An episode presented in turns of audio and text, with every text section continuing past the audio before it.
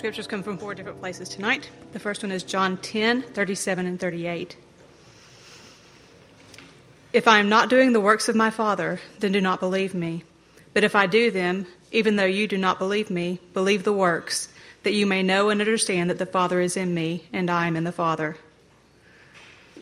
The second scripture comes from John 14, 10. Do you now believe? Our scriptures come from four different places tonight. The first one is John 10, 37 and 38. If I am not doing the works of my Father, then do not believe me. But if I do them, even though you do not believe me, believe the works, that you may know and understand that the Father is in me, and I am in the Father. The second scripture comes from John 14, 10. Do you now believe that I am in the Father, and the Father is in me? The words that I say to you, I do not speak on my own authority, but the Father who dwells in me does his works. The next is John 16, 7 and 13. If I do not go away, the Helper will not come to you, but if I go, I will send him to you. When the Spirit of truth comes, he will guide you into all truth, for he will not speak on his own authority, but whatever he hears, he will speak, and he will declare to you the things to come. The last is John 17, 20, and 21. I do not ask for these things only, but also for those who believe in me through their word, that they may all be in one, just as you, the Father, are in me, and I in you, that they may also be in us. This is the word of the Lord.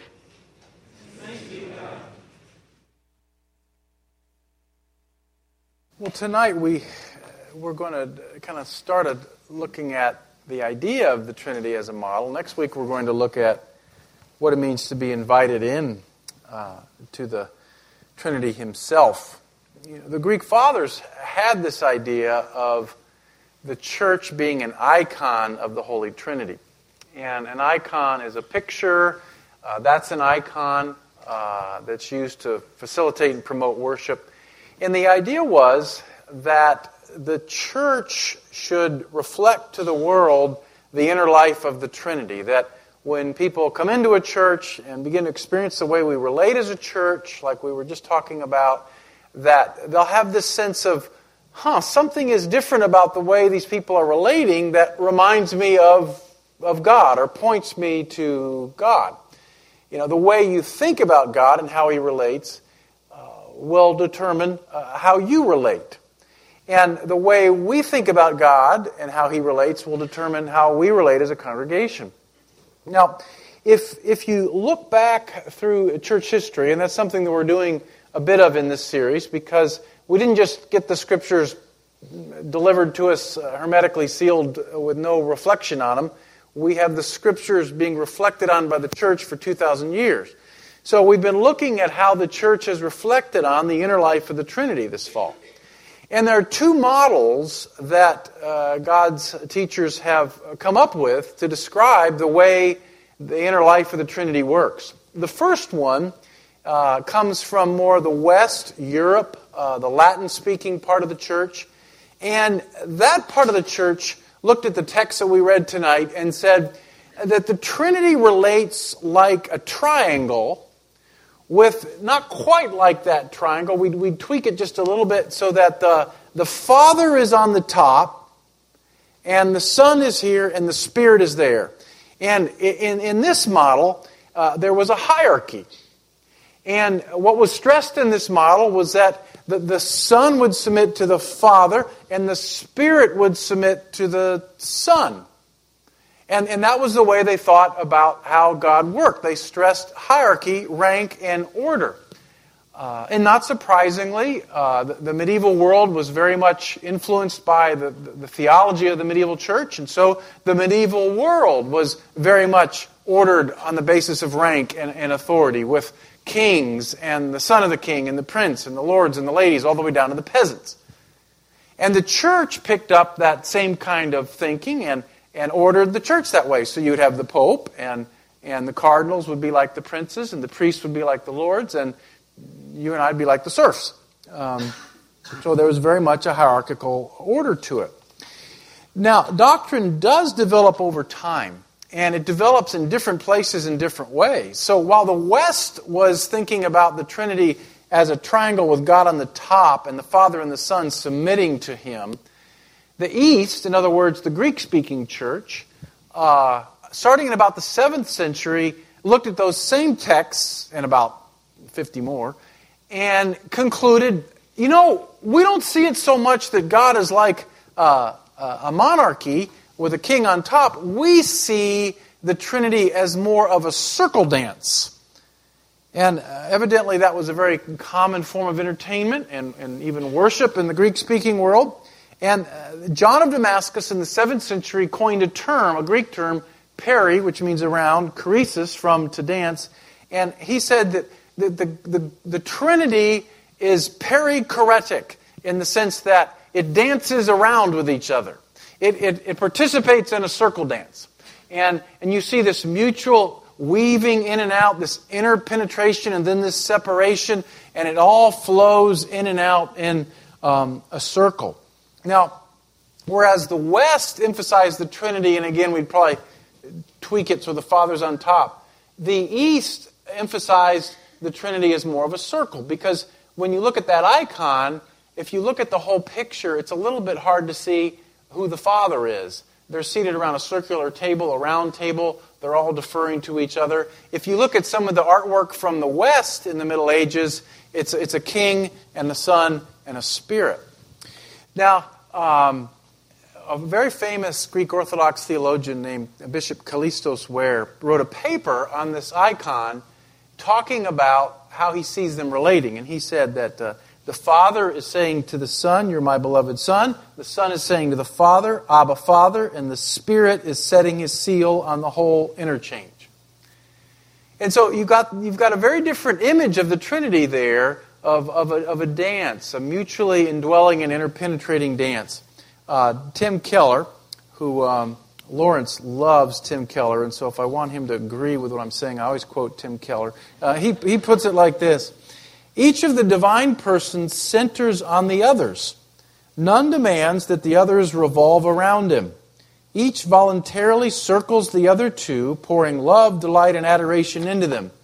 Each person of the Trinity loves, adores the first two, and rejoices in the others. This creates a dynamic, pulsating dance of joy and love. Now, the, doctrine of the Trinity uh, stayed kind of stagnant for most of the, the, the, Middle Ages. There wasn't a lot of development in the thought. Um, but then in the 20th century, a lot of Western theologians found John of Damascus. And they went back and they rediscovered this idea of the circle dance, the perichoretic dance of the Trinity. And a lot of these theologians loved it and said, you know, this is a better model. We, we don't like uh, the, the hierarchical model, we like the circle model, um, where if a church looks like a circle dance, there's as little hierarchy as possible. Uh, members are empowered to join the dance wherever they can. Power is decentralized. It's hard to tell who's leading. Love initiates and structure supports. Relationships are marked by mutual submission, openness, and freedom. There's a bit of holy chaos. There's joy and delight and passion. Now, one of the things that I've found as I've studied all this uh, for about six months now is that these two views of the Trinity uh, are, are at war with each other a little bit. They're sort of fighting each other. The circle people see the triangle people as oppressive and musty. Uh, the triangle people see the circle people as radical anarchists. And so there's this debate raging among the four people that read about these things um, about what the Trinity is like. Now, now, of course, it does matter because how we envision God will determine how we relate as a church. Now, I want to look at the four texts that um, uh, Mary read for us, and I want to ask the question well, which is it? Is it, is it more God as the king and the Son submitting to the Father and the Spirit submitting to the Son? Is it more about uh, authority and submission and order, or is it more about uh, an egalitarian circle? Which is it? Well, let's look at the first one. Read it again quickly. If I'm not doing the works of my Father, Jesus says, don't believe me. But if I do them, even though you don't believe me, believe the works that you may know and understand that the Father is in me and I'm in the Father. Now, what I see there is, on the one hand, we do have uh, a hint about order and, and hierarchy uh, because Jesus is doing the Father's works. But on the other hand, uh, we see the mutual interpenetration of the circle dance because the Father's in Him, He's in the Father. So I think we see both. Now let's go to John 14 10. Do you now believe that I'm in the Father, the Father is in me? The words that I say to you, I don't speak on my own authority, but the Father who dwells in me does his works. So what do you have? You have uh, mutual interpenetration Father's in me, I'm in the Father. That's, the, that's where the circle dance comes from. They're weaving in and out of each other. They're both in each other. They're interpenetrating each other. Uh, they had a Latin word for it called circumcessio. Uh, it, it's this very intimate kind of weaving and dance. But on the other hand, you see some, some order there. Jesus is submitting to the Father. He's saying he doesn't speak on behalf of his own authority, but of the Father's authority. Now let's look at the third one. If I don't go away, the Helper will not come to you, but if I go, I'll send him to you. When the Spirit of truth comes, he'll guide you into all truth, for he will not speak on his own authority. Whatever he hears, he'll speak. He'll declare to you the things to come. So here, uh, you don't see all of it, but you see Jesus sending the Spirit. You see the Spirit not acting on his own authority. So this would be a passage that would suggest that there is some kind of of order and, and uh, submission in the Godhead. And then one more, John 17, 20. I do not ask for these only, but also for those who will believe in me through their word, that they may all be one, just as you, Father, in me, and I in you, that they may also be in us. Now, this is the, the text that talks so much about the interpenetration. And this talks more about them being one with each other and relating to each other in mutual submission and deference and love. And I, I think if we go back to the icon bow, thanks, I, I, think it was that verse that might have prompted uh, Rublev to try to draw what Jesus was talking about there. Um, because again, in, in this model, you see more of them looking, uh, deferring to each other in mutual submission. Now, C.S. Lewis looked at these verses and he said, The most important difference between Christianity and all other religions is that in Christianity, God is not a static thing. He is a dynamic, pulsating activity, a life, almost a kind of drama. Almost, if you will not think me irreverent, a kind of dance.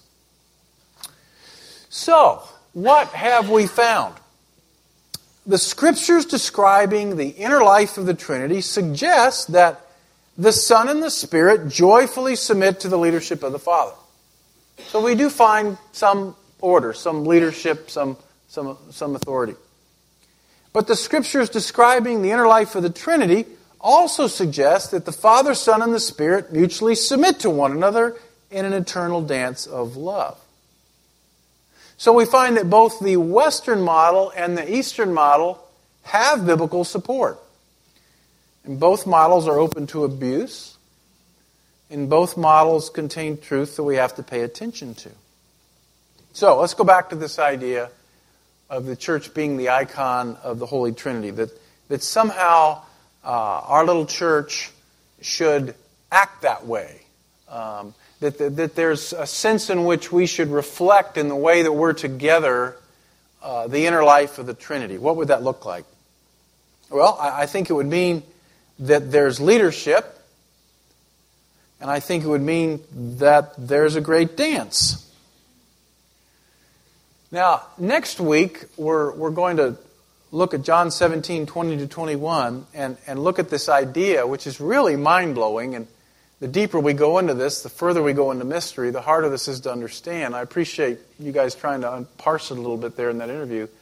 Next week, we're going to look at this fact that God exists in this great dance and that you and I have been invited into the dance. That's a mind blowing idea, but what it means is that everybody in here is, is part of the dance.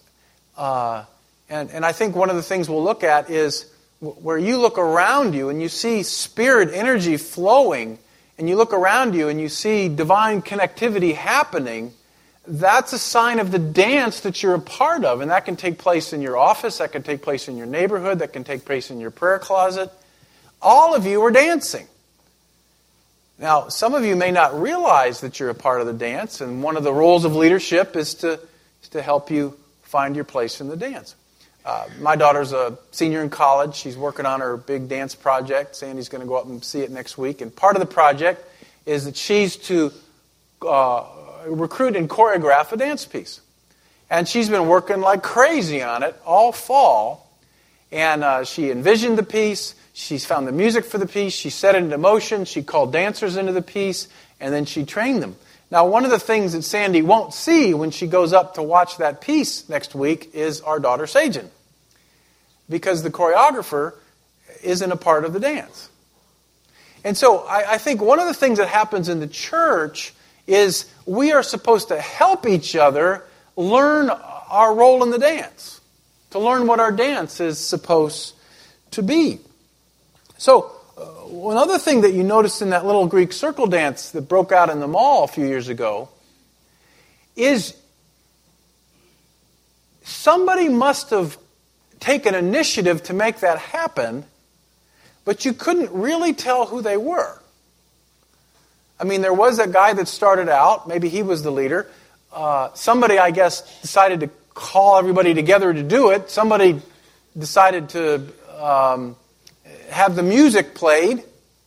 But when the dance got going, you really couldn't tell who the leader was. And, and so there's this very interesting dynamic that goes on, and I think that's kind of what happens in the church is yes, there are leaders who sit back and think about the kind of music we're going to play, the kind of song we're going to sing as a church.